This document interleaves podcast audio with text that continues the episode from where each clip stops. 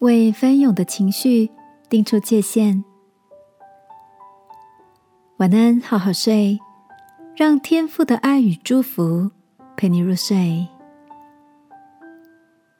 朋友，晚安。今天的你一切都好吗？好友琳达是个资深的行销人，她从单打独斗到扩编部门，成为一个中型团队，每天要处理的事情十分繁杂，但是。在他身上所散发出来的，却常是平稳淡定的气场。我曾经很好奇的问他：行销工作节奏快，压力也大，为什么你的情绪可以保持的这么平和呢？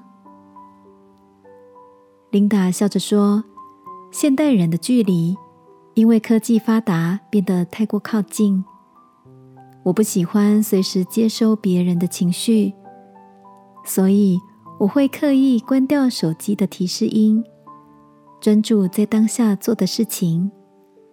等告一段落之后，再去检查手机。如果真的有什么急事，我相信对方会直接打电话来的。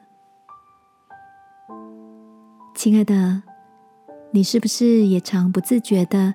去点开通讯软体，然后发现涌进来的大量资讯和情绪，不止打断了原本手上做的事，也干扰了自己平静的心情。记得圣经里有这样的一句提醒：“你们得力在乎平静安稳，学会适时立下不受干扰的界限。”就可以暂时隔绝外界翻涌的情绪，让自己的心保持宁静，专注做好眼前的事情。今晚一起来祈求天父赐下智慧，使我们懂得在生活中的某些必要时刻画下界限，好吗？亲爱的天父。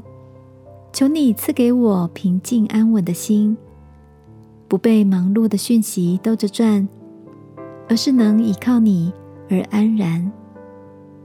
祷告，奉耶稣基督的名，阿门。